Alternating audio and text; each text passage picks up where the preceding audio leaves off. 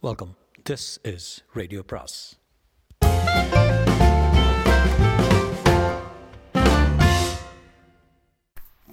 பொன்னியின் செல்வன் அத்தியாயம் இருபத்தி ஐந்து அனிருத்தரின் குற்றம். முதன் மந்திரி தம் அரண்மனை ஆசார வாசலில் காத்திருந்தவர்களை பார்த்து பேசி அனுப்பிவிட்டு விரைவிலேயே திரும்பி வந்தார். அம்மணி ஏதோ என்னால் முடிந்த வரைக்கும் ஏற்பாடு செய்திருக்கிறேன். புயலினால் நேர்ந்த சேதங்களை அறிந்து வர நாலா பக்கமும் ஆட்களை அனுப்பியிருக்கிறேன். சின்ன பழுவேற்றையருக்கும் சொல்லி அனுப்பியிருக்கிறேன். நாம் இருவரின் பொறுப்பிலும் பொக்கிஷ சாலை திறந்து வர விட வேண்டும் என்று. ஐயா பெரிய பழுவேட்டரையின் மாளிகையொட்டி நிலவரை பொக்கிஷம் ஒன்று இருக்கிறதாமே. அதில் கணக்கில்லாத பொருட்கள் குவிந்திருப்பது உண்மையா?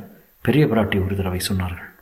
அதை திறந்தால் அதில் உள்ள பொருளை கொண்டு ஆயிரம் பெரிய கோவில்களுக்கு புதிதாய் கட்டலாமே என்று அந்த அம்மாளுக்கு எண்ணம். நான் கூட அந்த நிலவரைக்குள் போனதில்லை அம்மா. அதற்குள் ஒரு தடவை போகிறவர்கள் உயிரோடு திரும்புவதில்லை என்றார் முதன் மாதிரி. அது போகட்டும் ஐயா. அந்த ஊமை தாய் இவர்கள் அழைத்து கொண்டு வந்து விடுவார்களா? கை கெட்டியது வாய் கெட்டாமல் போய்விடுமோ என்று எனக்கு கவலையாக இருக்கிறது? என்றார் குந்தவை. தாயே அந்த மாதரசியை பற்றி தங்களுக்கு என்ன தெரியும்? எப்படி தெரிந்தது? தாங்கள் ஏன் அவளை பற்றி இவ்வளவு பரபரப்பு அடைந்திருக்கிறீர்கள்? என்றார் அனிருத்தர். ஐயா சில தினங்களுக்கு முன்பு சக்கரவர்த்தியை என்னிடம் அந்த மாதரசியை பற்றி சொன்னார். என்ன? அவள் இரு உயிரோடு இருப்பதாக சொன்னாரா என்ன? இல்லை ஐயா. இருபத்தி ஐந்து வருஷங்களுக்கு முன்னால் நடந்த நிகழ்ச்சிகளை சொன்னார். அவள் இறந்து போய்விட்டதாகவே எண்ணிக்கொண்டிருக்கிறார். அதனாலே தான் அவருடைய சித்தம் கலங்கி போயிருக்கிறது. அந்த ஊமை தாய் கடலில் விழுந்து இறந்து போய்விட்டதாக தாங்கள் தானே தெரிந்து கொண்டு வந்து என் தந்தையிடத்தில் சொன்னீர்களாம். பின் அந்த மாதரசி உயிரோடு இருக்கும் செய்தி தங்களுக்கு எப்படி தெரிந்தது? தங்களை அதே கேள்வி கேட்க வேண்டும் என்று எண்ணினேன். தங்களுக்கு எப்படி தெரிந்தது தேவி? அதற்கு என்ன சொல்கிறேன் வானர்களத்து வீரர் ஈழத்துக்கு போய் திரும்பி வந்தாரே அவர் முதலில் சொன்னார் பிறகு என் தம்பி அருள்மொழி என்று கூறிவிட்டு குந்தவை தன் தவறை தானே உணர்ந்தவள் போல வாய் கையினால் பொத்தி கொண்டான் தேவி இளவரசர் அருள்மொழிவர்மரை பற்றி தாங்கள் என்னிடம் சொல்ல விரும்பவில்லை என்றால் சொல்ல வேண்டாம். தாங்கள் அந்த பெயரை குறிப்பிட்டதை நான் அடியோடு மறந்து விடுகிறேன். இல்லை ஐயா தங்களிடம் எல்லாவற்றையும் சொல்லிவிடுவது என்ற எண்ணத்தினுடனே வந்தேன். விஷயங்களை மூடி மறைத்து வைப்பதனால் தீமைதானே தவிர நன்மை ஒன்றுமில்லை என்பதை கண்டுகொண்டேன். நேற்றிரவு எனக்கு அது நன்றாய் தெரிந்தது. ஐயா என் இளைய சகோதரனை கடல் கொண்டு போய்விடவில்லை பொன்னியின் செல்வனை சமுத்திரராஜன் காப்பாற்றி கரையில் சேர்த்தார். அவன் இப்போது நாகைப்பட்டினத்தில் உள்ள புத்த விகாரத்தில் இருக்கிறான். அவனை பார்ப்பதற்காகவே நான் நாகைப்பட்டினம் போயிருந்தேன். ஆனால் தங்களுக்கு இதெல்லாம் தெரியும் என்று எனக்கு ஒரு சந்தேகம் உண்டு. தாங்கள் சந்தேகித்தது நியாயமே. ஆனால் தேவி தெரிந்ததாக நான் காட்டிக்கொள்ளவில்லையே வேறு யாருடைய காரியத்தில் தலையிட்டாலும் தங்களுடைய காரியத்தில் தலையிடுவதில்லை என்று வைத்துக் கொண்டிருக்கிறேன். என்னுடைய ஆட்களுக்கும் அவ்விதமே கட்டளையிட்டிருக்கிறேன். தாங்கள் செய்வது எதுவுமே உசிதமாகத்தான் இருக்கும் என்பது என் நம்பிக்கை. நானும் மலைமான் கொடும்பாளூர் வேளனும் அடிக்கடி பேசிக் கொண்டிருக்கிறோம். இளைய பிராட்டி மட்டும் ஆண் பிள்ளையாய் பிறந்திருந்தால் இந்த அகில உலகத்தின் சோழர்களின் வெண்கொற்ற குடையின் கீழ் கொண்டு வந்து தனியரசு செலுத்தி ஆண்டு வருவாள் என்று. அந்த மாதிரி எண்ணம் எனக்கு இருந்தது உண்மைதான்.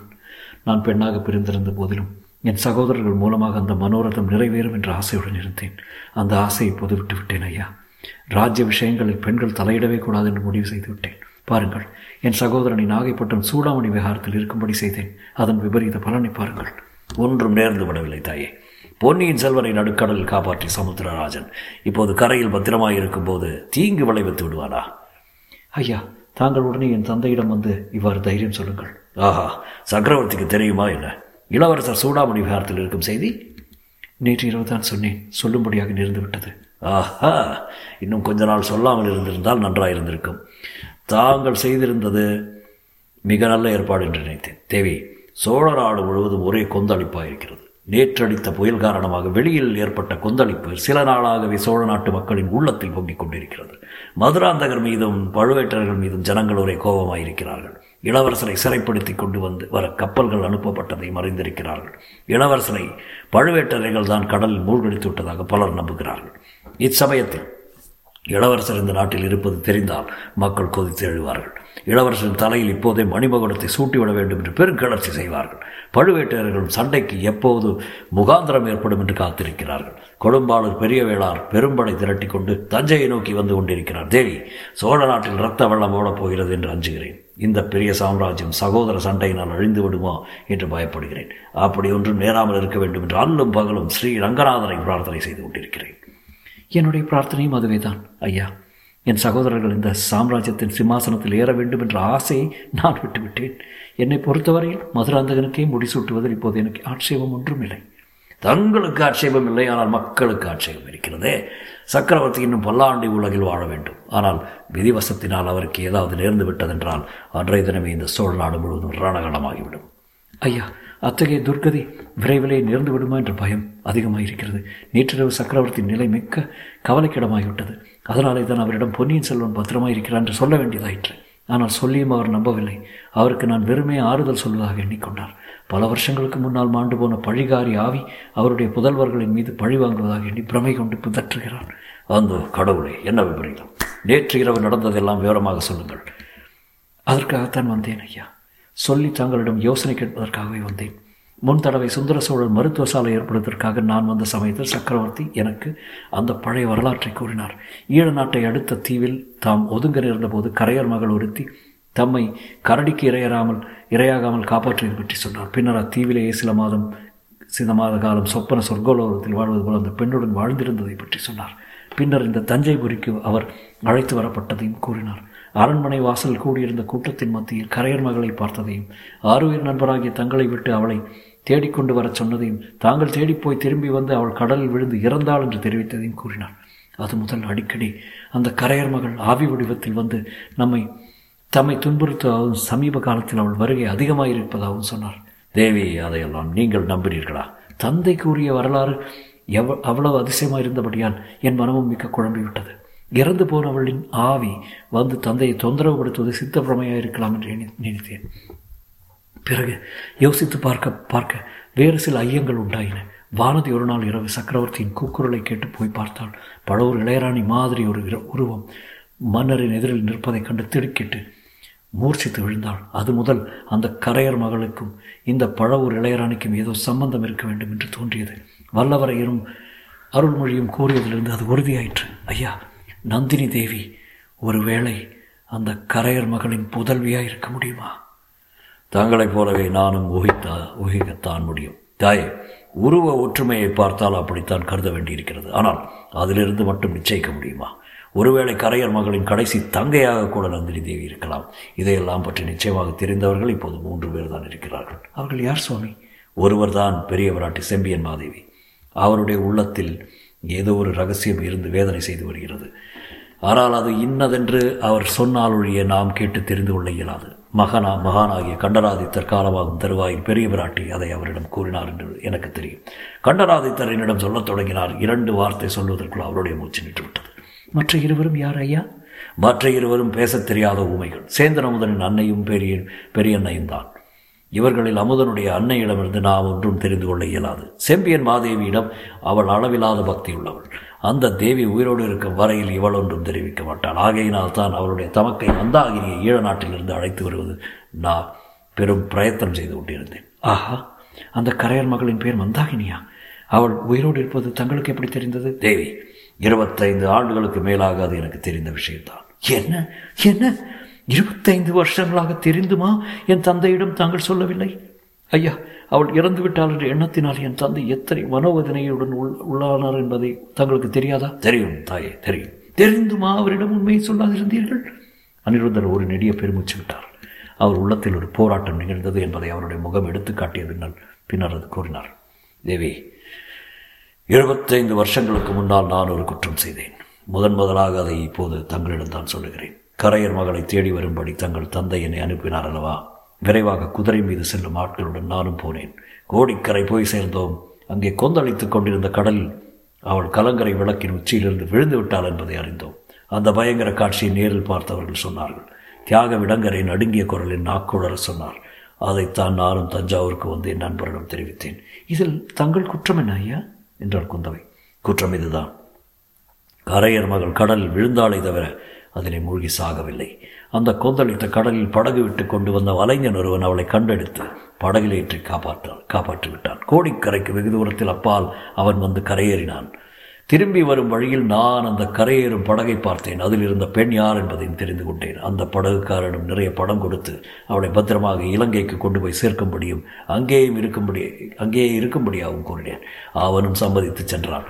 நான் திரும்பி தஞ்சைக்கு வந்து கரையரின் மகள் கடலில் விழுந்து மாண்டு விட்டதாக கூறினேன். தங்கள் தந்தைக்கு நன்மை செய்வதாக நினைத்து கொண்டுதான் மனமறிந்து அத்தகைய குற்றத்தை செய்தேன். அந்த குற்றம் இத்தனை காலத்துக்கு பிறகு இப்படி ஒரு விபரீதமான விளைவை உண்டாக்கும் என்று எதிர்பார்க்கவில்லை. இளையவராட்டி குந்தவை அப்போது குறுக்கிட்டு ஐயா தாங்கள் செய்தது குற்றமாக இருந்தாலும் என் தந்தைக்கு நன்மை செய்யும் எண்ணத்தினுடையே செய்தீர்கள். பிறகு அக்கரையர் மகளை பற்றி தாங்கள் கேள்விப்பட்டு வந்தீர்களா? என்று கேட்டான். ஏன்? அடிக்கடி கேள்விப்பட்டுத்தான் வந்தேன். இளவரசு பட்டம் சூட்டிக்கொண்டதும் சுந்தர சோழர் மதுரை போர்மனைக்கு போனார். நான் காசி க்ஷேத்திரத்துக்கு சென்றேன். சில ஆண்டுகள் அங்கேயே தங்கி வேதாகம சாத்திரங்கள் பயின்றுவிட்டு திரும்பி வந்தேன். அப்போது பழையாறையில் ஈசான பட்டரின் தந்தை அந்த கரையர் மகளோடு அந்தரங்கமாக உரையாடி கொண்டிருந்ததை கண்டு வியந்தேன். அவர் அது அதிசயமான செய்தியை சொன்னார். அந்த கரையர் மகள் பெரிய பிராட்டியின் அரண்மனை தோட்டத்தில் வந்து சில நாள் தங்கியிருந்ததாகவும் இரட்டை குழந்தைகள் பெற்று அங்கேயே போட்டுவிட்டு ஓடிப்போனதாகவும் கூறினார். எப்போதாவது நினைத்து கொண்டு குழந்தைகளை பார்ப்பதற்காக அவள் ரகசியமாக வருவதுண்டு என்று தெரிவித்தார். குழந்தைகள் என்ன ஆயின என்று கேட்டேன் அவர் சொல்ல மறுத்துவிட்டார். அது செம்பியன் மாதேவிக்கு மட்டுமே தெரிந்த ரகசியம். என்று கூறினார். நானும் அதை பற்றி அதிகம் கிளறாமல் இருப்பதுதான் நல்லது என்று சும்மா விட்டுவிட்டேன். தேவி அருள்மொழி குழந்தை பிராயத்தில் காவிரி நதியில் விழுந்துவிட்ட போது அவரை காவிரி அன்னை காப்பாற்றினார் என்று எல்லாரும் சொல்லுவார்கள் அல்லவா? அப்படி காப்பாற்றியவள் உண்மையில் கரையர் மகள்தான் என்று என் மனத்தில் அச்சமயமே தோன்றியது. தங்கள் உள்ளத்தில் தோன்றியது உண்மைதான் ஐயா. அருள்மொழி ஈழ நாட்டில் அந்த மாதரசையை பார்த்துவிட்டு வந்து அவ்வாறு தான் சொன்னான். ஆனால் இந்த விந்தையை கேளுங்கள்.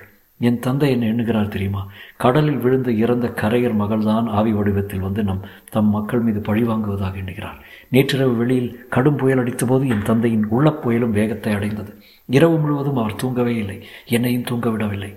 பழைய கதைகளை எல்லாம் மறுபடி சொன்னார். கடலில் விழுந்து இறந்த அந்த பழிகாரி தான் இப்போது என் பேரில்.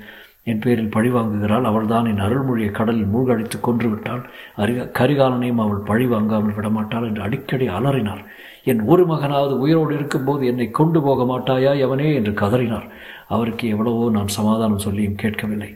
அதன் பேரில் தான் நாகைப்பட்டினம் புத்த விஹாரத்தில் அருள்மொழிவர்மன் பத்திரமாய் இருப்பதை பற்றி அவரிடம் சொல்ல வேண்டி நேர்ந்தது. அதற்கு பிறகு சக்கரவர்த்தி சிறிது ஆறுதல் அடைந்தாரா? அதுதான் இல்லை. அதன் பிறகு சித்தப்பிரமை இன்னும் அதிகமாகிவிட்டது. முதலில் அச்செய்தியை அவர் நம்பவே இல்லை. ஆனால் நேரில் பார்த்துவிட்டு வந்தேன் என்று சொன்ன பிறகு நம்பினார். ஏன்? அவனை அழைத்து கொண்டு வரவில்லை என்று கேட்டார். குளிர் சுரத்துக்கு பிறகு பிரயாணத்துக்கு வேண்டிய உடல் பலம் வரவில்லை என்றும் விரைவில் அழைத்து கொண்டு வர ஏற்பாடு செய்வதாகவும் கூறினேன். ஆனால் அவனை இப்போது இங்கு அழைத்து வந்தால் ராஜ்யத்தில் ஏற்படக்கூடிய குழப்பத்தை பற்றியும் லேசாக சொன்னேன். இதை கேட்டதும் அவருடைய மனப்போக்கு வேறு விதமாக திரும்பிவிட்டது. இந்த ராஜ்யம்தான் என் பிள்ளைகளுக்கு யமனாக ஏற்பட்டிருக்கிறது. ராஜ்யம் அவர்களுக்கு இல்லை என்று தீர்ந்தால் என் புதல்வர்கள் உயிரோடு சுகமாக இருப்பார்கள். அதற்காகத்தான் அவர்களை இங்கு அழைத்து வர இவ்வளவு அவசரப்படுகிறேன் என்றார். திடீரென்று இன்னொரு பீதி அவர் மனத்தில் குடிகொண்டது உக்ரமான புயல் காற்றினால் நேற்றிரவு அரண்மனையெல்லாம் கிடுகிடுத்து போயிற்று. ஒரு தடவை பேரிடி இடித்து ஓய்ந்ததும் தன் தந்தை என் தந்தை வெறி கொண்டு விட்டார். மகளே அருள்மொழியை இனி நான் பார்க்கப் போவதில்லை. கீழே கடலில் தோன்றும் புயல் காற்றுகளையும் சுழிக்காற்றுகளையும் பற்றி எனக்கு நன்றாய் தெரியும். இன்று அடிக்கும் புயலினால் கடற்கரையில் தென்னை மரம் உயரம் அலைகள் எழும்பும். உள்நாட்டில் வெகு தூரம் கடல் பொங்கி வந்து மூழ்காடிக்கும் காவேரிப்பட்டினத்தை அன்று ஒரு நாள் கடல் கொண்டு போல் கொண்டது போல் நாகைப்பட்டினத்தையும் கொண்டு போனாலும் போய்விடும். அதிலும் கடற்கரைக்கும் கால்வாய்க்கும் மத்தியில் உள்ள புத்த விகாரம் ஒரு நாளும் தப்பி பிழைக்காது. அந்த பழிகாரி கரையர் மகள் கடலில் என் மகனை கொண்டு போக முடியவில்லை. அதற்கு பதிலாக கரையிலேயே வந்து என் மகனை கொல்ல பார்க்கிறாள் நான் போய் இதோ அவளை தடுத்து என் மகனை காப்பாற்றப் போகிறேன் என்று கதறிக்கொண்டு எழுந்திருக்க முயன்றார். அந்த முயற்சியில் தளர்ச்சியுற்று படுக்கையில் விழுந்தார். ஐயா அப்போது என் தந்தை விம்மி எழுத குரலை கேட்டால் கல்லும் மலையும் உருகிவிடும் என்றாள் இளையமராட்டி அவருடைய கண்களில் அப்போது தாரை தாரையாக கண்ணீர் வழிந்து கொண்டிருந்தது. தொடரும்.